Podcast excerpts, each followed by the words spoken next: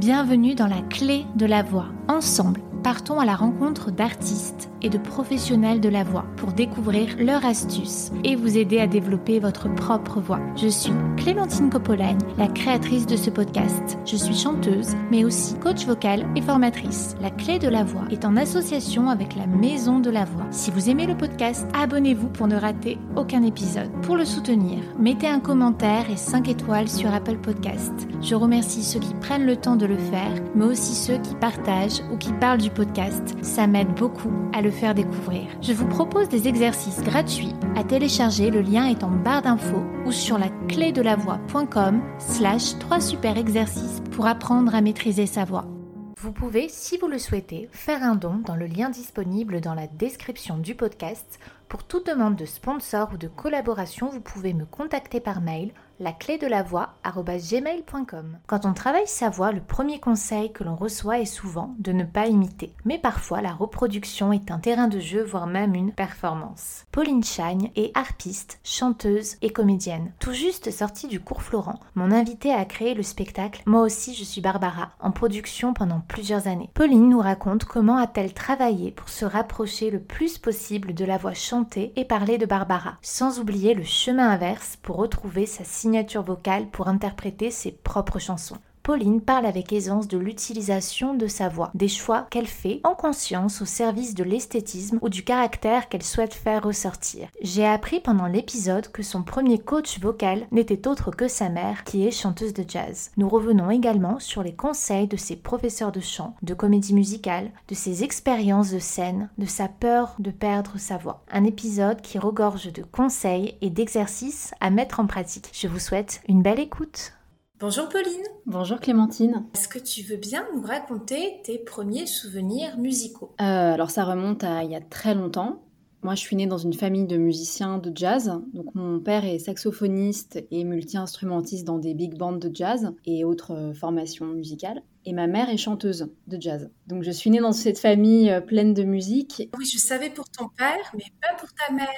Donc, il y avait le chant qui était présent déjà. Oui, c'est ça. Le chant était déjà très présent et ma mère est auteure euh, de ses paroles, compositrice, chanteuse et, coach vocal aussi. Donc, le chant a tout de suite fait partie de, de ma vie musicale. La petite euh, révolution euh, intérieure que j'ai eue, c'est que moi, je me suis consacrée à la musique classique au début et je me suis lancée dans la harpe très très jeune. Donc à trois ans, j'ai demandé à mes parents de m'inscrire à des cours de, harpe. Donc au départ, ils n'ont pas vraiment compris d'où ça me venait. Les aristochats peut-être?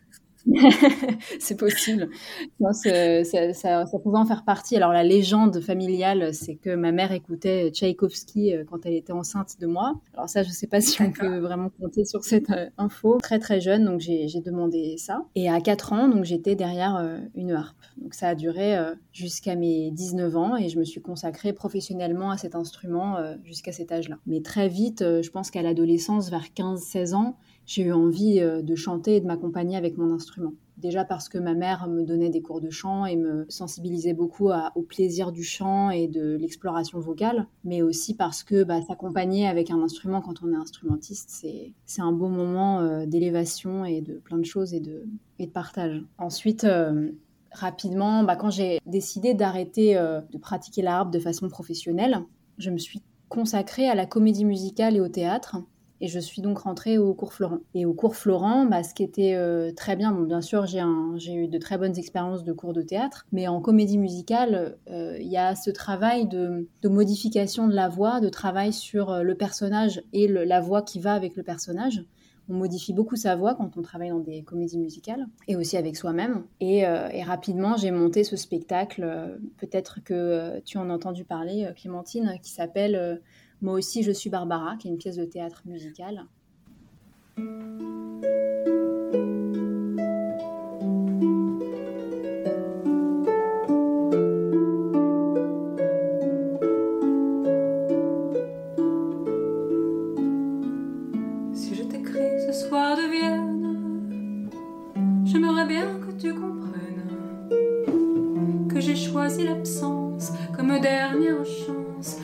Ciel a devenu si lourd.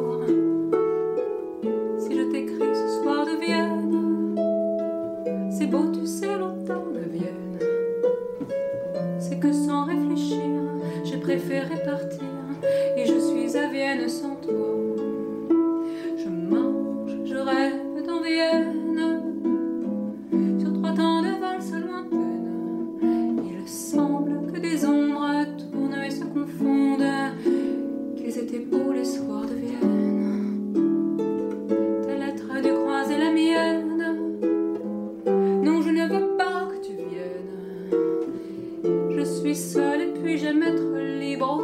J'aime cet exil à Vienne sans toi. Justement, je voulais te demander comment tu as travaillé ta voix pour euh, être au plus près des inflexions de Barbara. Ça a été un travail euh, que j'ai eu très très envie de faire. J'étais bien sûr euh, et je suis toujours très fan de Barbara. Barbara, elle est rentrée dans ma vie assez tard finalement, quand j'étais adolescente, je pense vers mes 15-16 ans. J'ai été tout de suite très touchée, euh, bien sûr, par ses textes, par la femme qu'elle est, par l'artiste, par euh, plein de choses qui, qui, la composent, mais aussi euh, par la façon dont elle, elle use de sa voix et aussi ce qu'elle revendique, c'est à savoir qu'elle est une, parfaite autodidacte et que même si elle a pris quelques cours de piano et, de chant, elle a créé elle-même cette signature vocale très reconnaissable. Et donc, quand je me suis penchée sur sa, voix, que j'ai écouté des milliards d'heures, ce spectacle, il m'a pris peut-être trois ans à préparer, dont je pense bien un an et demi de préparation vocale pour euh, me rapprocher le plus possible de, la voix de, cette grande chanteuse. C'était très intéressant justement d'être comme dans le travail d'un instrument, dans euh, ses micro-nuances, dans ses petites inflexions, dans le rythme aussi euh, de la voix de Barbara, parce que euh, aussi bien je la je l'imite quand elle chante, mais je l'imite aussi quand elle parle. Et donc c'est assez captivant d'entendre euh, ce rythme un peu effréné de la parole qu'il y a chez Barbara et de et d'essayer. euh, C'était vraiment un travail un peu, euh, c'était un peu une déclaration d'amour de passer autant de temps à écouter, euh, à écouter sa voix et à essayer de l'imiter. Et tout ça en plus pour en faire quelque chose qui est euh, euh, ce spectacle, c'est une jeune femme qui veut quitter son quotidien morose et euh, devenir, pour quitter ce quotidien, devenir euh, quelqu'un d'immense, quelqu'un euh, d'admirable. Et cette personne, c'est Barbara. Donc c'est pas un travail d'imitation humoristique, c'est un travail d'imitation, euh, comment on pourrait dire, sincère et, assez sensible. et puis en plus, il y a un parcours vocal dans, cette, euh, dans ce spectacle qui est, elle aimerait bien être Barbara, elle aimerait beaucoup être euh, elle, lui ressembler, mais au départ, euh, ça fonctionne pas. Donc il faut aussi qu'il y ait ce parcours pour le public et dans, dans la dramaturgie du spectacle de elle fait un peu ce qu'elle peut au début, c'est pas terrible, mais on va, on va assister à une transformation aussi bien corporelle que vocale, que mentale. Et tout ça, faut réussir à le retranscrire avec la voix. Mm, mm. Et tu t'es fait coacher ou tu as travaillé seule? J'ai travaillé seule. J'ai travaillé seule. Euh, bien sûr, je demandais euh, conseil à ma, à ma mère hein, par moment, parce qu'elle aussi, elle a cette passion un peu pour, euh, pour la, je ne vais pas dire l'imitation, mais la modification de sa voix, l'exploration vocale, c'est quelque chose dont elle m'a toujours beaucoup parlé. Aussi parce que ça peut être un terrain de jeu pour aussi euh, trouver des choses à l'intérieur de soi qui vont nous servir à nous-mêmes, même si c'est au départ en passant par l'imitation. Euh, c'est vraiment un terrain de jeu dans, dans ce travail-là. Donc je lui faisais écouter, je me suis aussi beaucoup enregistrée pour euh, avoir du recul sur ce que je fais, aussi parce que bah, quand on est chanteur ou euh, acteur et qu'on commence à s'écouter, au départ c'est un peu, c'est un exercice assez particulier. Mais non, j'ai travaillé seule. En fait, j'ai travaillé seule et puis il y avait un exercice au cours Florent. Je pense que c'est un peu ça aussi qui a qui a déclenché ça, euh, ça partait un peu d'un défi. On avait un exercice qui s'appelait le, biopic. Donc c'était, on est convoqué en tant qu'acteur pour un casting pour un film sur la vie de d'un artiste qu'on admire beaucoup et, donc on doit convaincre un directeur de casting qu'on est la personne idéale pour interpréter cet artiste. Et sauf qu'on en avait le choix et donc moi j'avais décidé d'incarner Barbara, de proposer euh, d'être une, actrice qui euh, candidate pour être euh, la, Dame Brune. Ma professeure, qui était quelqu'un de très bienveillant et très sympathique, m'avait pourtant dit Moi, je te vois pas trop faire Barbara, je vois pas vraiment, je vois pas vraiment tes points de rencontre avec elle. Et je me dis Bah mince alors. euh, Et donc, je m'étais fait un peu un défi de, de réussir euh, cet exercice. Et ça m'a tellement, tellement plu. Puis après, bon, évidemment, je me suis documentée euh, de plus en plus sur elle et et je l'ai de plus en plus écoutée. Ça m'a totalement passionnée et je suis tombée à corps perdu dans, dans, dans, dans l'univers de Barbara. D'accord. Donc c'est un spectacle qui a beaucoup tourné, notamment à Avignon. Oui, c'est ça. On a fait deux années à Avignon, en 2018, en 2019. Et on a après beaucoup tourné dans toute la France. Euh, on a fait beaucoup, beaucoup de dates de tournée. Ouais. Et je voulais savoir comment tu préparais ta voix ou même ton corps avant la scène, surtout quand les dates sont assez rapprochées comme ça. Alors Avignon, c'est une espèce de marathon euh, pour les, bien sûr pour les acteurs et je trouve d'autant plus pour les chanteurs parce que ce sont des conditions euh, très particulières, à savoir euh, pas beaucoup de temps pour avant la scène, on peut être très peu de temps dans les, dans les loges avant. Moi qui suis quelqu'un qui aime beaucoup me préparer, arriver, si je peux arriver trois heures avant de jouer sur les lieux, c'est vraiment l'idéal. Là, j'ai joué au théâtre du Rond-Point tout le mois de juin, donc là, c'était un, luxe terrible par rapport à Avignon parce qu'on arrive quand on veut, on a une loge, c'était aussi un spectacle où je chantais, donc pour la voix, c'est vraiment un confort euh, formidable. Avignon, avec la chaleur, la clim, les changements de température comme ça très violents, l'enchaînement tous les jours, euh, recommencer. Puis en plus, on connaît la vie de cette ville euh, qui est assez incroyable où bon bah le soir on, sort, on, le minimum parce que c'est vrai que quand il y a un spectacle aussi important que celui-là, je, me tiens, je me tiens bien. Hein. Alors comment je me prépare? Bah Là, il fallait être le plus efficace possible et en plus le plus silencieux possible parce que pendant, quand on est dans les loges, même si j'étais dans deux très beaux théâtres, euh, l'espace est très petit et euh, les acteurs peuvent, euh, du spectacle qui joue avant nous et qui change tout de suite en 15 minutes, on a changé de spectacle et le public entre et tout ça. Il fallait être très silencieuse. Donc finalement, je me suis beaucoup raccrochée à du yoga. C'est, on pourrait dire, une maîtrise, une pratique que j'ai au quotidien donc euh, beaucoup de respiration pour être le plus silencieuse possible. Et euh, quand j'en ai l'occasion, c'est-à-dire euh, quand on a fait des dates à Paris ou en tournée, moi j'aime beaucoup faire des exercices un peu dans les graves parce que en travaillant les graves, on travaille aussi les aigus, mhm. de vibration, de d'imitation un peu de comme on pourrait dire une espèce de vache un peu et aussi de, de sirène oui. pour explorer un peu toutes les zones euh, que ça soit euh, nasalisation, euh, palais mou, arrière de la tête, tout ça, et descendre tout le long de la colonne d'air, redescendre le plus possible, ouvrir toutes les zones, même les, plus, les plus basses, pour bien, bien projeter partout. Donc ça, c'est des choses que j'aime faire, mais c'est vrai qu'à Avignon, il faut être silencieux, rapide. Donc c'était bouche fermée, dans le nez. Barbara nasalise beaucoup. Euh, même si on c'est pas forcément l'idée qu'on en a quand on l'écoute. C'est léger, mais en fait, elle est, euh, sa voix se place un peu dans le haut du palais et dans le nez, je dirais. Et après, elle a cette espèce de petit euh, roulement de air qui est assez caractéristique. Elle roule pas vraiment l'air, mais c'est c'est un peu à, l'ancienne, je dirais, à la, un peu à la piaf. Et qui a disparu de plus en plus avec l'esthétique, avec le temps, puisque Barbara elle a traversé quand même plusieurs époques entre le début où elle était à l'écluse et euh, la fin où elle faisait des choses pour le, pour le site d'action et tout ça, bon, ça, sa voix, elle a aussi énormément changé parce que son corps a changé, parce qu'elle a beaucoup tourné, qu'elle a été... Euh, qu'elle a pris beaucoup de cortisone, tout ça, donc je pense qu'elle a dealé avec beaucoup de choses euh, avec sa voix. La préparation, pour moi, elle était des étirements au sol, parce que pas de place, Hum, des, étirements, beaucoup de respiration, aussi un peu de la cohérence cardiaque, mais ça, je pense que ça me sert plus pour le trac que pour la voix. Et euh, des exercices euh, bouche fermée pour vraiment euh, explorer des sons dans le, dans le nez, dans, dans, le haut du palais, faire vibrer un peu aussi sur le haut de la poitrine. voilà. D'accord, bon ben, Merci beaucoup, c'était très très bien détaillé, je pense, pour les personnes qui ne connaissent pas. Et je voulais te demander, après avoir chanté donc euh, pendant longtemps Barbara, est-ce que ça a un petit peu modifié ta voix ou est-ce qu'au début c'était difficile de rechanter avec ta propre voix?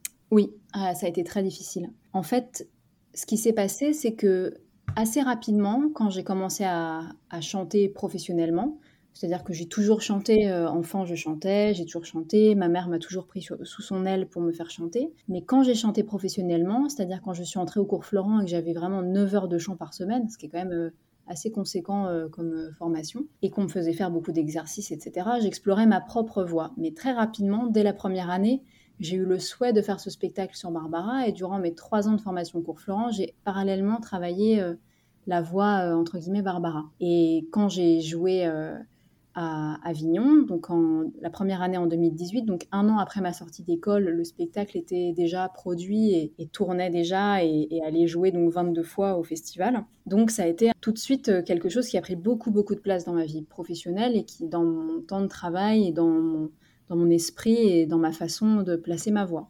Euh, c'est drôle, on parlait de Marion Cotillard avec euh, Piaf dans La Môme qui disait ah, je me sens un peu possédée. Moi, c'était pas vraiment de, la, de cette chose-là euh, dont il s'agissait, mais c'est plus euh, une habitude vocale, une espèce d'empreinte qui après euh, s'en va plus parce qu'on a tellement, tellement travaillé que c'est difficile de s'en détacher. Ce qui s'est passé, c'est qu'ensuite, entre la, première année d'Avignon et la deuxième, j'ai fait un gros travail d'hypnose et un travail de, avec un nouveau professeur de chant qui s'appelle Stéphane Roche, qui s'occupe de plein, plein, plein de monde, aussi bien acteur que chanteur, parce qu'il travaille aussi bien sur la voix parlée que la voix chantée euh, pour placer sa voix dans le théâtre et, ou dans des pièces musicales, et euh, qui coach beaucoup de, gens dans le milieu de la comédie musicale. D'accord. Et qui s'est occupé de beaucoup de, personnes que je, côtoie dans ce milieu. Et euh, cette personne-là m'a aidé à réexplorer ma voix qui m'est propre pour retrouver euh, des sensations euh, plus, plus personnelles et me détacher quand je le souhaite de, de cette esthétique. Même si j'y arrivais, c'est vrai que comme ensuite j'ai eu le désir de chanter mes chansons avec euh, mes textes et surtout avoir une esthétique qui m'est propre, il fallait que je trouve une solution assez rapidement pour pouvoir m'épanouir de nouveau dans ma voix parler et chanter sans avoir ces choses que j'ai tant travaillé pour obtenir en plus. Parce qu'au départ, j'ai pas particulièrement une voix chantée ou parlée qui ressemble à celle de Barbara. Euh, c'est vrai que ça a pu, euh, comment dire, on a pu être un peu euh, confus par rapport à ça en me disant mais non mais vous vous chantez comme Barbara, vous avez la voix de Barbara et j'étais là bah non. c'est vrai que j'ai beaucoup travaillé pour ressembler, mais au départ, c'était pas vraiment ça. Et en fait, la raison principale de cette, comment dire, de cette volonté d'avoir à la fois ces trucs d'hypnose et de chant, c'est que ce spectacle sur Barbara m'a donné une espèce de peur terrible de me dire euh, j'ai peur de perdre ma voix. Et ça, ça a été un, combat pendant euh, un an et demi parce que dans ce spectacle, bah, je travaille sur le physique, sur la voix. Et c'est un spectacle qui, tournait tellement, tellement et qui a, qui a beaucoup joué et qui a beaucoup fait parler de lui. Et je savais que si par exemple j'étais à faune, si par exemple un jour je pouvais pas chanter, si je tombais malade, la clim, je sais pas quoi, je pouvais pas me faire remplacer. Non pas que je sois irremplaçable, mais dans ce spectacle, c'est tellement tellement particulier la, performance qui est réalisée que je me disais, euh, s'il m'arrive quelque chose, il euh, n'y a pas une actrice qui peut me prendre au pied levé euh, pour faire ce spectacle. Tout d'un coup, j'ai eu une espèce de d'épée de Damoclès au-dessus de la tête et je me suis dit, si je ne fais pas quelque chose pour arrêter d'avoir peur de perdre ma voix, surtout que la, voix et, la perte de la voix, ça peut être aussi très très psychologique. Plein d'exemples de, de, personnes qui perdent leur voix à la suite du, je sais pas, d'un décès ou d'un, événement euh, heureux hein, aussi. Ça peut être un événement heureux qui, qui nous laisse sans voix. Qui... Et euh, donc je me disais, mais là, tu es en train de nourrir quelque chose qui va te, te ronger si tu, si tu n'y remédies pas. quoi. Donc c'est pour ça que j'ai fait de l'hypnose, c'était pour cette peur de perdre la voix et euh, des cours de chant pour travailler sur le fond du, de ma comment dire de ma technique et de, de retrouver de nouvelles façons de travailler entendre aussi les conseils de quelqu'un d'autre parce que la voix, c'est tellement des, sensations physiques que d'entendre quelqu'un qui nous parle aussi avec d'autres mots, d'autres choses, ça peut être très très intéressant et on peut trouver plein de nouvelles, de nouveaux amusements et de nouvelles façons d'explorer. donc, euh. Oui, donc l'hypnose, tu as fait plusieurs séances. Est-ce que tu t'en sers encore parfois maintenant? L'hypnose, ça a été très efficace pour rationaliser un peu cette peur. C'est-à-dire, euh, cette, peur de, perdre la voix, euh, ça, ça, vient pas de nulle part. Alors oui, bien sûr, juste avant, je disais, ça peut être euh, un événement psychologique, on peut avec euh, une espèce de comment dire de, psychologie inversée se, brimer soi-même et, euh, avoir et perdre sa voix. Mais ça peut ça vient aussi ça peut aussi venir d'un soit d'un mauvais placement d'un mauvais travail soit d'une maladie soit d'un coup de froid de plein de choses. Et l'hypnose m'a aidé en ça parce que c'est quelque chose où on parle avec quelqu'un et on travaille sur la détente sur la création d'un petit monde euh, qui, nous rend, qui nous rend bien. Et c'est ça qui m'a, que j'ai pu utiliser après. Donc je, je m'auto-hypnose pas forcément, mais le souvenir de ce petit monde que j'ai réussi à créer avec ce, cet hypnothérapeute peut me mettre dans un état de, de confort, une petite bulle, un endroit paisible, serein, quand j'ai soit du trac, soit quelque chose qui se remet sur ce, cette petite peur-là que, que j'ai eue à ce moment-là et qui peut revenir par moments de la perte de la voix et qui me permet de rationaliser, de me sentir en sécurité. Et bien sûr, au théâtre du rond-point, euh, là, c'était très différent parce que je travaillais avec ma voix. Donc, c'était euh, une autre façon de travailler. Barbara, ce qui était dur, c'est que comme on est toujours dans l'imitation, à la fois j'ai envie de, maîtriser pour moi, mais j'ai aussi très envie de maîtriser pour Barbara parce que je, comment dire, je suis dans un tel respect de, ce qu'elle fait que j'essaye de, faire quelque chose qui soit le plus musical possible, même si jamais de la vie je serais Barbara euh, tout à fait, hein, pour, un, pour un vrai fan ou pour quelqu'un qui aime beaucoup Barbara. Mais là, au théâtre du Rond-Point, je travaillais avec un auteur, metteur en scène et compositeur, auteur des paroles de ses chansons, euh, dans, le, dans le cadre de ce spectacle qui s'appelle euh, Je te pardonne Harvey Weinstein, qui était sur euh, l'affaire Weinstein, mais aussi bien sûr sur toutes les affaires reliées à, MeToo et tout ça. Et là, c'était des chansons écrites donc par Pierre Note, Pierre dans lesquelles Pierre compose et écrit un peu à la façon de Michel Legrand pour Jacques Demy. Donc c'est-à-dire il y a un ambitus très très très grand. Donc on commence vraiment des fois à la cave et on finit parce que soit il y a une modulation, soit parce qu'il y a plein de choses qui se passent et on termine en, très très haut et lui veut quelque chose de très lisse, sans vibrato, sans rien du tout. Donc c'est pour ça que je parle un peu d'une technique euh, pour l'esthétique euh, le grand demi, donc très très lisse et puis euh, il veut quelque chose aussi de très détimbré, très pur comme ça, presque innocent, justement parce que dans le texte c'est très très chargé et, très engagé, féministe ou cruel ou un peu dégueu. Mais ce qui, ce qui été délicat, c'est que on travaillait donc sur ma voix, mais sur un ambitus très très grand. Donc aucun moyen de, de changer certaines tonalités, de faire quoi que ce soit. Il faut dealer avec euh, la mélodie, avec la technique vocale pour euh, faire euh, fonctionner ça et changer les esthétiques pour coller au désir de, ce compositeur-auteur le, mieux possible. Et aussi, on était sonorisé. Barbara, j'étais sonorisée pour les parties chantées, mais pas pour la, partie parlée. Et dans, dans, Harvey Weinstein, je suis sonorisée tout le temps. Donc c'est aussi un confort. Ça peut être particulier comme travail, mais c'est aussi très confortable quand on travaille sur des voix un peu légères, euh, des timbrés euh, dans les aigus comme ça. C'est bon, une sécurité quand même. Est-ce qu'il y a des exercices hein, que tes profs de chant, tes coachs ou même ta maman hein, t'ont fait faire? Souvent, ce qui, m'a, qui a très bien fonctionné sur moi et qui a été un, déclencheur, c'était euh, des... Alors bien sûr, il y a des exercices techniques, mais c'était aussi des hum, phrases un peu, des, des remarques. Euh, oui. Euh, par exemple, l'idée que quand on, quand on veut chanter fort et placer une note qui est en en belt, quoi, en, voie de poitrine haute. Euh, c'est l'idée que non pas qu'on projette vers l'avant, mais qu'en fait on projette face à un miroir, mais que la personne est derrière, loin derrière. Et qu'on la voit dans le miroir et que donc on projette vers le miroir, mais que c'est censé euh, s'adresser à quelqu'un qui est loin derrière.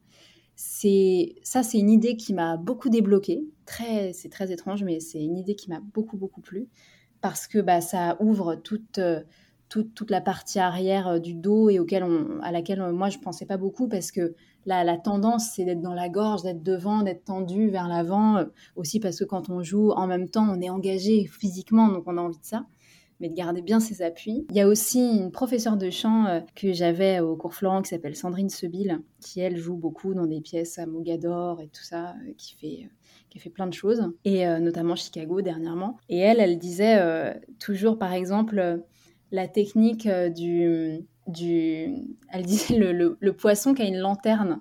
Donc par exemple, euh, ou de la valeur de sabre, c'est-à-dire que le son, on avale le son et non pas on le, on le rend comme un tube de dentifrice. Donc c'était aussi une idée qui m'a beaucoup plu. Elle aussi, elle disait, par exemple, on fait une erreur, c'est que souvent on est euh, un peu en apnée, où on travaille tellement la respiration que on, se force, on a une respiration qui n'est pas naturelle. Et donc, au moment de chanter, on prend une espèce d'inspiration, genre, comme si on allait faire un, je sais pas, une, plongée sous-marine. Mm-hmm.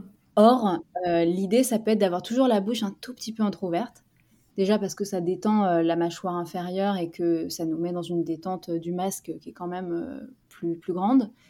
Et ça permet que quand on va pour chanter, on n'est pas ce, on est déjà ouvert, donc on a quelque chose qui, le son, il entre, il sort et c'est fluide.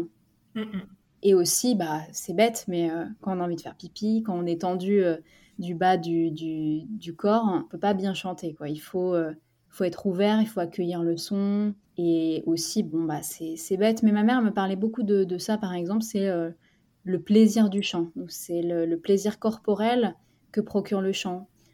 Il y a des méthodes hein, de yoga de la voix qui existent. Je pense, je sais pas si j'ai le, j'ai pas le nom de, l'auteur de ce ou l'autrice de ce livre, mais euh, il y a un livre qui s'appelle Le yoga de la voix qui m'a beaucoup plu, qui parle justement des, vibrations que, que le chant fait dans, le corps et du bien-être que ça peut être de, de, travailler sa voix. Je pense que quand on est en souffrance, parce que ça peut être beaucoup le, cas, j'ai travaillé avec beaucoup de, personnes, soit dans des pièces musicales, dans des spectacles musicaux. Il y avait notamment une pièce sur les années 80, donc où là où on chantait beaucoup de, tubes des années 80, donc c'est encore une, autre histoire d'esthétique. et beaucoup de gens étaient en souffrance avec leur voix aussi parce qu'il y a un, culte euh, dans la comédie musicale de la performance vocale. C'est-à-dire que quand on est mezzo, on a envie d'être euh, mezzo-soprane. Quand on est mezzo-soprane, on veut être soprane. Quand on est un homme, on veut être ténor. Euh, il y a un truc de la, note haute, de la note à atteindre. Donc il y a une espèce de travail sur la, performance, mais surtout la hauteur de note, qui, qui, peut mettre certaines personnes en souffrance avec leur voix. Et la voix, c'est tellement le reflet de nous-mêmes et de notre corps que je pense qu'il faut être vigilant sur, euh, cette souffrance-là pour pas se faire mal et puis pour garder ce, plaisir parce que c'est tellement agréable d'utiliser le chant pour euh, se faire du bien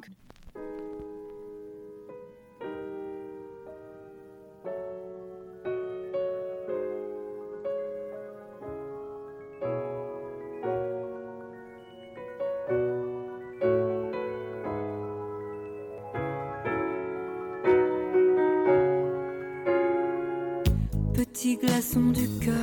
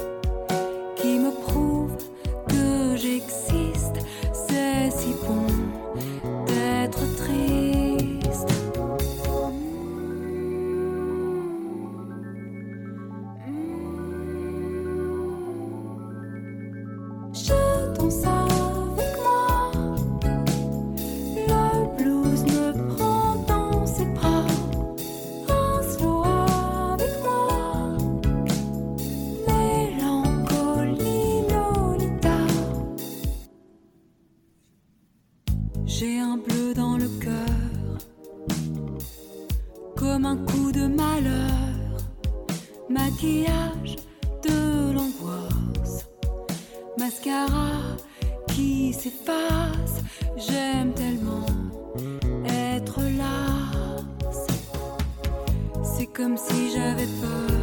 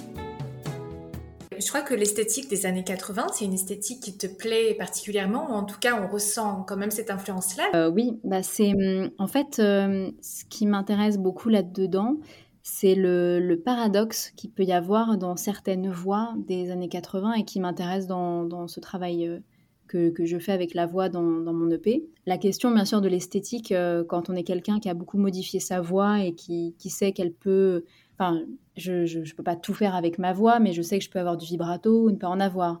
Je sais que je peux timbrer ma voix ou la détimbrer. Donc il y a des, j'avais des, choix possibles. J'ai pas seulement euh, chanté, je me suis posé certaines questions sur mon esthétique, euh, sur l'esthétique que je voulais avoir dans ma, quand, dans ma musique quand je chante. Euh, mes mots et, la musique d'Antonin Tardy, la personne qui compose mes chansons. Ce qui m'intéressait dans ce paradoxe qu'il y a dans les années 80, qu'on peut retrouver dans les années oui, 70, 80, c'est à la fois quelque chose que j'ai envie d'incarner avec euh, ces, choix-là. C'est de la force dans les parties plus euh, moyennes euh, de, l'ambitus et, forte, c'est-à-dire mes graves. Je sais que j'ai des graves qui me font beaucoup de bien à utiliser et que j'aime pour apporter un peu de la force et interpréter. Et en même temps, basculer dans quelque chose de très léger et sensible et un peu émotionnel dans l'aigu je pourrais faire différemment, mais j'aime beaucoup avoir cette espèce de paradoxe entre la force des graves et euh, la sensibilité des aigus. Et ça, on peut le retrouver dans les esthétiques euh, euh, de Jane Birkin, de Isabelle Adjani. Complètement. Moi, ça me faisait penser à Isabelle Adjani sur Mélancolie Lolita. Oui, bah, c'est quelque chose que j'aime bien parce que on peut dire plein de choses comme ça aussi. Il y a quelque chose qui, qui devient sensible, émotionnel et on pourrait, euh, on peut se livrer euh, totalement et dire des choses à la fois euh, dures à entendre ou très sensibles, très très personnelles. Je trouve en, en étant dans un rapport aussi intime et pour autant avoir quelque chose qui contrebalance et donc apporter de la force et différents investissements de la voix dans, les, dans les médiums et dans les graves. Et ça, bien sûr, dans les années 80, on peut avoir ce genre, peut-être pas toujours coupler les deux, ça, c'est peut-être quelque chose euh, que, que j'apporte d'un peu de différent. Mais en tout cas, oui, j'aime bien ces esthétiques-là et, aussi l'aspect très euh, concret qu'il y a dans l'approche euh, des paroles. On est dans, comment dire, des fois dans la confidence et des fois aussi dans quelque chose, oui, de très concret. Au théâtre, on dit ça. C'est une parole quand on va dire je fonds de l'intérieur, ça, petit glaçon du cœur, je fonds de l'intérieur. Il y c'est, voilà, c'est comme dans la vie. C'est on dit cette phrase et on stylise pas tout à fait, même si c'est quelque chose que j'adore faire dans la comédie musicale. Euh, mais dans la comédie musicale, on, stylise beaucoup euh, les phrases et les mots. Euh. là, j'avais envie de quelque chose de franc et de direct pour faire parvenir les paroles au mieux. D'accord. Comment a eu lieu cette collaboration avec Mathieu Amalric sur Mélancolie Lolita? Mathieu, à l'époque où je l'ai rencontré, avait, avait sorti son film merveilleux qui s'appelle Barbara qui est euh, donc euh, le film d'une actrice qui incarne Barbara dans un biopic. Donc on a aussi cette euh, double dimension qu'il y a dans, mon spectacle. Moi aussi, je suis Barbara avec une distance, quoi. C'est pas directement un biopic sur Barbara. Il y a l'actrice qui incarne et là il y a la jeune fille qui rêve d'être Barbara. Donc Mathieu avait, fait ce film magnifique en 2017, je ne crois pas dire de bêtises en disant ça. moi aussi je suis Barbara était déjà en cours et était déjà avait trouvé une production à ce moment-là et on a commencé à jouer en 2018. En 2017, c'était les 20 ans de la disparition de, Barbara. Et j'ai rencontré Mathieu parce que nous sommes tous les deux forcément, euh, enfin pas forcément, mais nous sommes tous les deux liés à Bernard Cerf, le neveu de Barbara, qui est l'unique ayant droit de, la chanteuse. Pour ma part, c'est devenu un ami, je crois aussi que c'est un ami euh, de Mathieu, et qui m'a beaucoup aidé dans la production de ce spectacle, pour trouver les partenaires, et aussi qui s'est engagé euh, personnellement et humainement avec moi euh, à mes côtés. Tous les deux, on a donc ce rapport avec euh, Bernard euh, assez formidable. Et quand j'ai joué à Paris, Mathieu est venu me voir jouer le spectacle et nous avons discuté à la fin. bien sûr, c'est un peu Barbara qui nous a rapprochés tous les deux. Et ensuite, on a un petit peu gardé le lien, mais surtout, c'est quand on a eu l'idée avec le réalisateur de mon clip, Valentin Bécouze, de ce film un peu road movie où à la fin on ne sait pas exactement ce qui se passe, mais on se rend quelque part, on y va, on y va, et puis on se retrouve sur cette plage où il n'y a personne. Et en fait, euh, il y a cette espèce de guest un peu star, comme on pourrait avoir dans un show à l'américaine, c'est-à-dire quelqu'un qui à la fin arrive et fait ce solo un peu euh, de, ouais d'invité surprise. J'ai tout de suite pensé à Mathieu, bien sûr parce qu'il incarne euh, plein de choses artistiques que j'adore et j'aime beaucoup son univers, j'adore ce qu'il fait en tant que que réalisateur et comédien, metteur en scène, mais aussi parce qu'il incarnait cette mélancolie et à la fois ce, ce, cet humour un peu absurde de cette situation, de cet homme qui arrive de nulle part et qui, qui bercé par cette chanson, euh, se, sort de l'amorosité, enlève son impère et se retrouve en costard blanc et joue du saxophone sur la plage. C'est d'ailleurs, je, parlais de mon papa au début, euh, qui, est saxophoniste, euh, qui, a, qui un jour avant le tournage euh, a coaché Mathieu pour jouer du saxophone. Ça, c'était assez, c'était assez amusant. Et donc, quand j'ai eu envie de ça, j'avais envie que de Mathieu pour, pour incarner ce, cet invité merveilleux. Et j'ai donc contacté Bernard en lui disant, est-ce que tu crois qu'on pourrait en parler avec, avec Mathieu? Et, et ensuite, je lui ai envoyé la chanson, on s'est parlé tous les deux. Il a, il a aimé le, titre et, on a discuté, et on s'est vu et, ensuite, il, voilà, il m'a suivi. Très bien. Est-ce qu'il y a des exercices de mémorisation ou des exercices de théâtre hein, qui te servent sur scène? Au théâtre, moi j'ai une mémoire, euh, comme je viens de la musique au départ, euh, très auditive. Donc euh, si on m'a dit une seule fois, à ce moment-là, tu rentreras à cours ou à jardin et, il va se passer ci et tu feras ça. Bon, une fois que c'est rentré, c'est rentré pour toujours. Quand j'apprends mes textes, je les dis à, voix haute, en essayant de tout le temps changer euh, l'inflexion des phrases pour pas avoir une, euh, on dit une musique, mais euh, pour pas avoir une musique de phrases qui, rentre au bout d'un moment, parce que comme je suis musicienne, ça va. Après, ce sera toujours la même chose et ça, sera inchangeable. Je sais pas si j'ai des conseils. Je marche beaucoup, j'apprends en marchant, j'apprends en me déplaçant je, visualise. Euh, faire travailler les deux hémisphères du cerveau. Et... C'est ça. Moi, je, je, ouais, je, en fait, tout, après, tout le texte est toujours relié à une action, euh, forcément, à un lien logique. Souvent, c'est bête, mais j'essaie de penser à ce que je dis parce que on est dans un travail soit émotionnel, soit corporel, soit et on oublie finalement euh, le, fondement de ce qu'on est en train de raconter euh, ou d'un moment. Donc ça, quand je sens que je pourrais perdre pied, parce que ça arrive, des fois on est en train de jouer, il y a peut-être une personne dans la salle, ça me fait pas vraiment ça avec les, journalistes ou les critiques, tout ça, ça j'en ai, ça à la limite j'oublie très bien, mais des fois c'est une personne, euh, par exemple intime est là ou de la famille ou je sais pas quoi qui et ça peut donc on peut essayer de se dire oh là là euh, de se, de se raccrocher euh. à ce moment-là moi je sais que je me dis euh, de tenir la barre et que il faut que je pense très très fort à ce que je suis en train de dire et comme ça même si je perds pied même si je je, je sais pas un mot m'échappe je peux raccorder le sens derrière. Je peux, je suis pas perdue, je peux pas totalement abandonner le texte et rester rester en plan si je pense toujours, toujours, toujours à ce que je suis en train de dire. Bien sûr, euh, au bout d'un moment, un spectacle, ça devient un ballet. Hein. On a une espèce d'idée du spectacle global dans laquelle il y a hum, ouais, une espèce de ballet corporel qui est, installé au bout d'un moment. Par exemple, dans Barbara, je sors euh, quatre fois de, scène pour changer totalement de, look. Donc je change les cheveux, le maquillage, les costumes. J'ai beaucoup, beaucoup d'accessoires, j'ai plein, plein de choses. Mais dans Harvey Weinstein, je suis tout le temps en scène et je ne peux pas boire, je ne peux pas euh, rien. On ne boit pas, on, c'est une heure et quart de spectacle effréné où on, on hurle, on parle fort. c'est, très dur. Barbara, je bois en coulisses, même si je change tout le temps, tout le temps de, de look en même temps derrière et que ça va vite, mais je peux boire. Dans Harvey Weinstein, c'est un spectacle à l'image, c'est comment dire une performance à l'image du spectacle, c'est-à-dire que c'est euh, flamboyant, bon, c'est une fête et c'est très festif, mais c'est c'est très passionné et ça va très vite et euh, c'est très très dense pour nous. On, a, on, est, on est bouillant, on a, on a chaud, on transpire, on a des costumes euh, grandiloquents, euh, on peut pas boire, on, des fois on hurle, des fois on, est dans quelque chose de plus, de plus sensible, mais globalement on est dans, dans, quelque chose qui est vraiment de la performance et ce spectacle va sûrement, sûrement aller à Avignon l'été prochain. Je te pardonne Harvey Weinstein.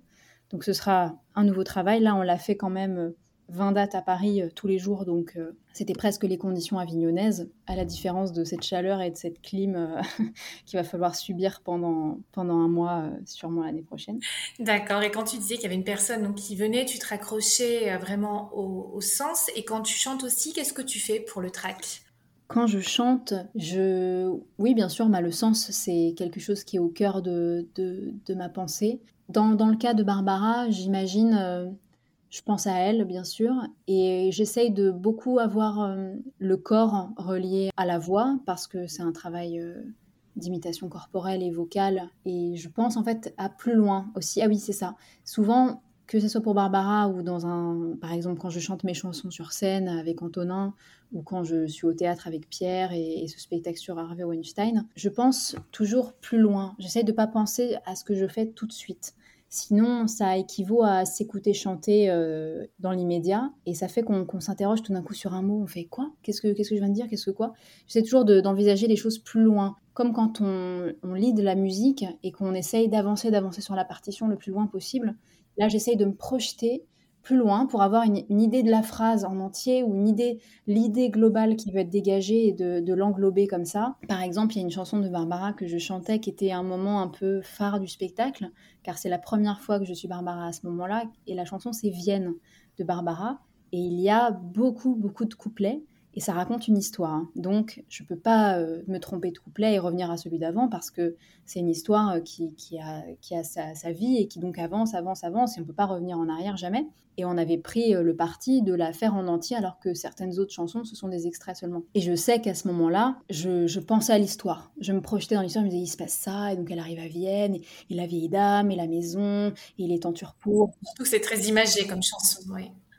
Voilà, c'est très très très imagé. D'ailleurs, quand j'écris mes paroles, c'est souvent assez imagé aussi. J'aime bien euh, comme avoir un petit film euh, sous les yeux. Ça peut aider pour euh, ceux qui ont une. Je sais que la mémoire peut être auditive, visuelle, sensorielle. Il y a plein plein plein de mémoires différentes et multiples. Donc de trouver sa façon. Est-ce que c'est d'avoir un film qui se déroule devant les yeux, un peu comme j'avais dans cette chanson Vienne Je dis nos amis, de l'Ontachimo et si il se passe ça et tout ça. Donc ça, me raccorder à ça plutôt qu'à ce que je suis en train de faire et me regarder pendant que je suis en train de le faire, ça m'a ça m'a beaucoup aidé, ça m'aide beaucoup. Par rapport à ta formation en comédie musicale, je crois que tu as aussi fait de la danse. La danse m'a été très très utile. C'est une façon formidable d'être euh, désinhibé de ce, de, comment on pourrait dire, de cette euh, honte ou du ridicule euh, qu'on pourrait avoir quand on est acteur et qu'on n'est pas danseur et qu'on se dit oh là là, il va que je danse, que j'utilise mon corps pour ci ou pour ça. Là, il y a une espèce de saut dans le grand bain euh, de la honte et de, de l'humiliation corporelle, mais je dis ça avec euh, beaucoup de bienveillance et de gentillesse, hein, bien sûr. On n'a plus peur de rien. Il y a quelque chose comme ça. Euh. Alors le travail du, du corps avec celui de la voix, pour la danse, hein, j'entends, est très très compliqué parce que hum, c'est très antinomique. Il faut avoir euh, les abdominaux contractés, euh, il faut avoir une posture euh, assez haute dans les airs ou alors très ancrée dans le sol, donc on change tout le temps les appuis. c'est difficile d'avoir des performances. Puis la respiration n'est pas forcément la même quoi qu'en chantant. Oui, Exactement. Donc c'est très très antinomique. Et par exemple, je sais que on avait dans, dans, mes classes de très bons danseurs qui du coup avaient beaucoup de mal avec la technique du chant et des très bons chanteurs qui du coup avaient du mal avec euh, le fait de danser en même temps. Rencontrer les deux, c'est c'est vraiment le, le, summum de la, de la maîtrise de, de ces deux arts. Mais ça m'a aidé dans le sens euh, plus euh, psychologique et libération du corps et se libérer du regard des autres. Même si je suis pas, bien sûr, j'ai travaillé beaucoup la danse, mais je sais que je suis pas la, meilleure danseuse du monde, hein, ça c'est évident. Mais on peut me demander n'importe quoi je sais que je peux au moins essayer de le faire et je, et je peux faire euh, beaucoup de choses, en tout cas qu'on attend au théâtre euh, de moi. Et tu as commencé à écrire à quel âge? Peut-être oui, à partir de, mes 20 ans, j'ai commencé à écrire de façon plus organisée, à avoir des idées que j'avais envie d'exprimer et, et, à expérimenter des styles, hein, euh, des fois très mauvais aussi, hein, parce que trop, avec une volonté trop, trop particulière de, de, de mettre une forme ou de je sais pas quoi. Bon, de toute façon, quand on, quand on a un regard sur ce qu'on a fait avant, c'est toujours assez particulier, mais toutes ces étapes, elles sont nécessaires. Et il y a aussi une pratique assez euh, particulière maintenant, je trouve. C'est euh, le fait d'écrire sur les réseaux sociaux. Par exemple, euh, bon, ça on le voit depuis longtemps, de, des gens qui ont une espèce de journal, qui parlent sur les réseaux sociaux.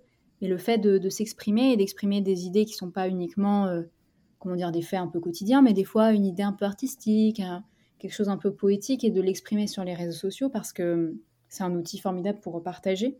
C'est quelque chose de très nouveau pour moi. Par exemple, ça fait euh, peut-être seulement deux ans que, que, je les utilise pour euh, exprimer ce que j'ai dans, dans, la tête, par exemple, ou ce que j'ai sur le cœur. Je compose pas les chansons. Je suis là à toutes les étapes euh, de la création des chansons, que ce soit les, les, mélodies ou l'arrangement ou ou plein de choses. Je suis toujours là euh, à côté d'Antonin, donc euh, je suis là, mais c'est vraiment c'est lui qui fait ça. Et le texte, pour le coup, je suis très très solitaire. Donc euh, souvent, je pars d'une idée, quelque chose qui me vient un peu comme ça dans la vie, soit quelque chose que je suis en train de vivre, soit quelque chose que j'ai vu, soit une idée que j'ai dans la tête. Cette idée, ça va être un peu mon point de départ. Et à partir de là, j'ai plusieurs façons d'écrire. Soit je pars de la musique d'Antonin et à ce moment-là, je dois écrire sur la musique, c'est très différent. soit la plupart du temps, j'écris un texte et je lui confie, il écrit la musique dessus. Et de toute façon, que ce soit dans un cas ou dans l'autre, il y a ensuite un travail un petit peu de détricotage de ce qu'on a fait l'un et l'autre pour aller un peu à la rencontre du travail de, l'autre. C'est-à-dire, euh, des fois, Antonin euh, écrit une musique, il me dit En revanche, là, tu as écrit ça, mais moi, j'aurais vraiment entendu ça à cet endroit-là. Est-ce que tu peux changer ça pour que ça fonctionne? Ou à l'inverse, euh, des fois, moi, j'écris un texte et puis il écrit quelque chose, je lui dis Bah oui, mais tu vois, ce serait bien si tu pouvais changer la mélodie parce que tu vois, à cet endroit-là, moi, je voyais vraiment ce mot et c'est important pour moi. J'ai plusieurs méthodes. Soit, par exemple, dans le cas de Mélancolie Lolita, ça a été une chanson très sincère et qui correspondait à, une émotion euh, qui me traversait euh, au moment où je l'ai écrite. Donc, je sortais d'une rupture euh, amoureuse et je vivais ce sentiment très paradoxal de, de profonde tristesse et de mélancolie. Et à la fois, comme je savais que ça avait ça allait avoir une fin, puisque tout a une fin au bout d'un moment dans la tristesse, dans un quelque événement malheureux qu'il soit. La vie passe sur les choses et donc il y, a une fin sur tout ça. J'ai je me suis dit, mais comme ça va avoir une fin, autant en profiter tant que c'est là. Et j'ai commencé à célébrer un peu ce moment et ces émotions-là. Et j'étais partagée entre la, joie et la tristesse, le doux, la mer, le être toute seule et en même temps et vouloir être avec les autres. C'était voilà, c'était une, une petite fête un peu euh, aux émotions euh, comme ça. Mélancolie Lolita, elle est venue très, de façon très organique. Il y avait des idées tout de suite euh, que, que j'avais envie de dégager, que ce soit des sens, de, de couleurs, de petits glaçons du cœur, je fonde de l'intérieur. Ça, c'est une, idée que j'avais tout de suite. c'est la première phrase et c'est celle qui a donné la forme à tout le reste. Et j'écrivais sur la musique d'Antonin, car c'est lui qui a, qui a initié la chanson en, en, apportant une mélodie. Et ça correspondait à l'émotion que j'avais à ce moment-là, donc c'était merveilleux. Et elle est venue assez naturellement. Euh, je voulais avoir ce truc un peu sucré-salé, euh, dégoût du vague à l'âme, douceur du goût des larmes. J'aime bien jouer un peu sur le son des mots. Donc c'est venu de façon très très naturelle et très. Il a fallu tirer le fil et trouver les images qui correspondaient le mieux à, à ces, émotions, mais ça s'est écrit euh, comme ça, très, de façon très naturelle. En revanche, Orange Sanguine, qui est la chanson qui est sortie plusieurs mois avant. Là, j'ai fonctionné très différemment et plus que dans ma façon de faire habituelle. C'est-à-dire que j'ai une idée, c'est-à-dire que je, voyais une orange sanguine et je me suis dit ça fait beaucoup penser au sexe féminin. Et sanguine, bah, c'est intéressant parce que j'ai envie de parler des menstruations, j'ai envie de parler de ce grand sujet un peu tabou euh, que sont les, règles et tout ça. Cette idée-là, je me suis dit, ah, bah, c'est une image, c'est un cocktail fruité, c'est une chanson qui va sortir l'été, c'est une chanson que je veux un peu disco, c'est une chanson qui, doit être festive, joyeuse, dansante, même si c'est pour parler d'un sujet engagé, dans lequel moi j'ai envie de m'engager dans la cause euh, féministe euh, comme, je le fais. Et en même temps, je ne veux pas mettre un poids particulier là-dessus. Donc en fait, j'ai travaillé avec euh, une espèce de, lexique de mots que j'avais envie d'utiliser, un lexique de, sensations, un lexique d'idées, comme une espèce de glossaire un peu, et plein d'idées que j'ai commencé à raccorder, après avec des thématiques que j'ai eu envie de dégager euh, couplet par couplet, par exemple quelque chose qui est plus de l'ordre des émotions et des sensations physiques qu'on a en tant que femme euh, à ce moment-là, quelque chose qui est plus de l'ordre de la hum, du, politique avec euh, la précarité menstruelle, le prix des, protections hygiéniques, des, des, choix politiques qui sont autour de ça, un côté plus de, autour de la religion, comment dans les religions les femmes sont représentées avec euh, les, règles, comment elles sont diabolisées, comment elles sont honorées, vénérées, comment... Hum, voilà. Et j'avais donc des grands thèmes et après j'avais des, idées et il a fallu faire un peu l'élection de la meilleure phrase et l'élection de la meilleure idée parce que des fois j'avais plusieurs euh, choix possibles pour une idée, pour plusieurs choses.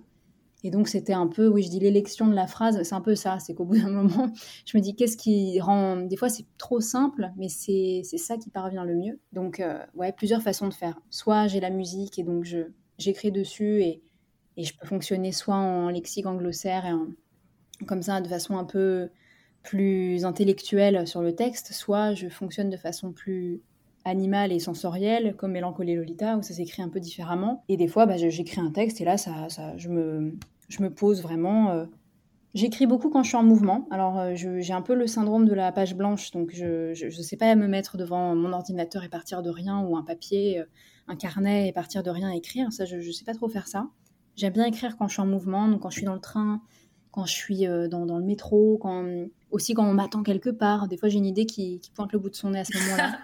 Pareil, oui, je, quand je sais pas, j'ai un rendez-vous avec quelqu'un et puis en me rendant sur le chemin, tac, euh, j'ai ça qui arrive. Euh, aussi parce que hum, je pense que on a des fois, euh, certains artistes ont ce truc de, la pression absolue, de l'idée Donc j'essaye de d'enlever ça en me disant il n'y a pas de moment pour avoir une bonne idée, il n'y a pas de moment pour se poser, euh, pour écrire. Euh, je ne sais pas quel est le moment pour écrire pour moi, je ne sais pas quelle est ma méthode de travail tout à fait. Je sais que je suis ouverte à ce que potentiellement quelque chose m'arrive à un moment.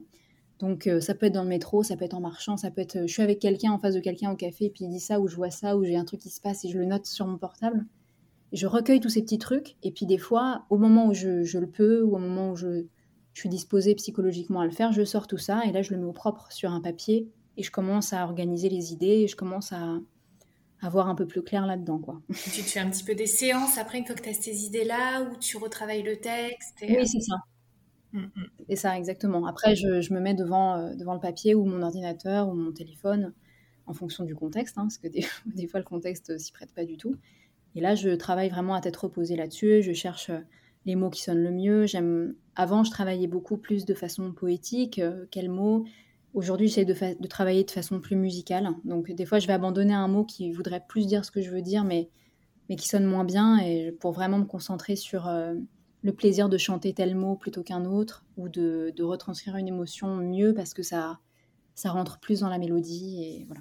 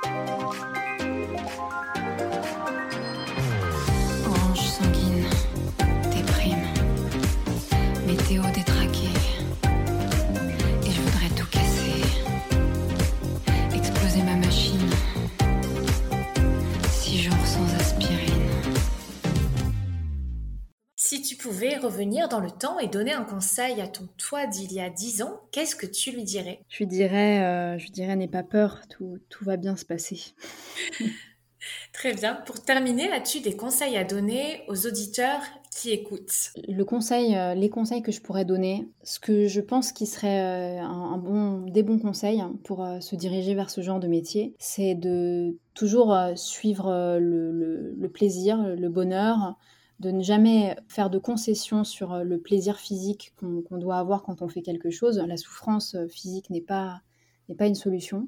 Je le sais parce que j'ai fait de la harpe euh, à haut niveau et que ça peut en faire partie, mais que vraiment, je le sais, c'est pas pas la bonne chose à faire pour pour faire ce métier-là. Et aussi, il faut hum, travailler avec créativité. Il y a autant de méthodes qui existent que de personnes qu'il y a sur Terre. Il y a autant de méthodes qui existe pour parvenir à ce qu'on veut faire, du moment qu'on le fait avec euh, créativité, imagination euh, et, amusement. Et voilà, il faut trouver sa méthode. Où préfères-tu que les auditeurs euh, te retrouvent? Alors, ce qui va se passer très bientôt, c'est que je suis en train de créer un format sur Instagram qui va être des petits concerts, soit en direct, soit en Instagram TV ou en Reel, où je jouerai ce que les gens ont envie que, que je joue, soit en chantant, soit avec la harpe, soit les deux ensemble. Ça va être une espèce de petit show, euh, un, petit show euh, très joli. J'ai fait avec ma, hum, comment dire, j'ai fait voter ma communauté euh, pour le choix du décor, des mots, des lettres, des tout ça, des, la décoration. Oui, j'ai vu ça. Ah, voilà, on a fait tout ça un peu ensemble. Donc il y a ça qui va arriver. Bien sûr, la scène, j'y travaille en 2019, 2020, il y avait plein de concerts qui se prévoyaient, mais il y a quelque chose qui s'est passé euh, ces années-là et qui a un peu tout, tout foutu en l'air. Donc, je travaille au report de ces dates et, euh, j'ai très, très, très envie de voir les gens sur scène avec, euh, avec ma musique. À partir de la rentrée, bah, je retourne au théâtre. Donc, à partir de septembre, je reprends la pièce Je te pardonne, Harvey Weinstein à Bordeaux. Il y aura une autre pièce qui s'appelle Les jours s'en vont que je vais jouer aussi en banlieue parisienne, je pourrais envoyer tous les, tous les liens, qui est une pièce de Yon Foss qui est mise en scène par euh, Brigitte Barillet. Il y a des lectures, il y a plein de choses qui vont se passer, et la sortie de mon EP à la rentrée. Donc euh, je, je, pense que ce sera au mois d'octobre mais ce serait plus sage de dire euh, à l'automne parce que bah, on sait avec cette période tout est un peu différent et donc la sortie d'un nouveau clip et, de plein de choses, de plein de surprises qui vont accompagner la sortie de l'EP et des cinq titres. Euh. Qui aimerais-tu écouter sur le podcast parmi euh, les chanteurs, chanteuses, comédiens, coachs vocaux francophones? Moi j'aime beaucoup le travail que fait Juliette Armanet. Donc euh, ça me ferait euh, très plaisir euh, de l'écouter. Plein de gens que j'adore, hein, mais Christine and the Queens. J'aime bien, j'aime beaucoup Julien Doré, j'aime beaucoup Étienne Dao, j'aime beaucoup Véronique Sanson. J'aime beaucoup qui, qui d'autre? Et après, des coachs, ben, Stéphane Roche, hein, vraiment, c'est un super, il a une voix incroyable. Et c'est la personne qui m'a coaché. Je pense qu'il aurait plein de choses à dire Là, il s'adressait à moi, donc il, s'est mis à mon niveau. Hein. Il, m'a donné des conseils très perso, mais je pense qu'il aurait des choses très intéressantes à dire. Euh, Sandrine Sebil, euh, qui, m'a coachée aussi et qui, est une super chanteuse. Clara Luciani, euh, Pomme, c'est pas, y a plein, on a plein de super artistes en France. Hein. Mm. Oui. Très bien. Ben, merci beaucoup pour tous ces conseils, hein, pour avoir passé ce temps-là avec nous. Bah, avec grand plaisir. J'espère avoir pu euh, exprimer euh, des choses qui vous parlent et, euh, et voilà. Bah, J'étais ravie. À bientôt. À bientôt. Merci Clémentine. La clé de la voix, c'est fini pour aujourd'hui. Rendez-vous mercredi prochain pour découvrir les coulisses du podcast, les citations des invités. Retrouvez-moi sur Clémentine Copoline sur les différents réseaux sociaux. Comme toujours, les notes de l'épisode sont en description, ainsi que des exercices gratuits à télécharger. Le lien est en barre d'infos ou sur la clé de la voix.com slash 3 super exercices pour apprendre à maîtriser sa voix. Merci d'avoir écouté la clé de la voix, je vous souhaite une belle pratique vocale.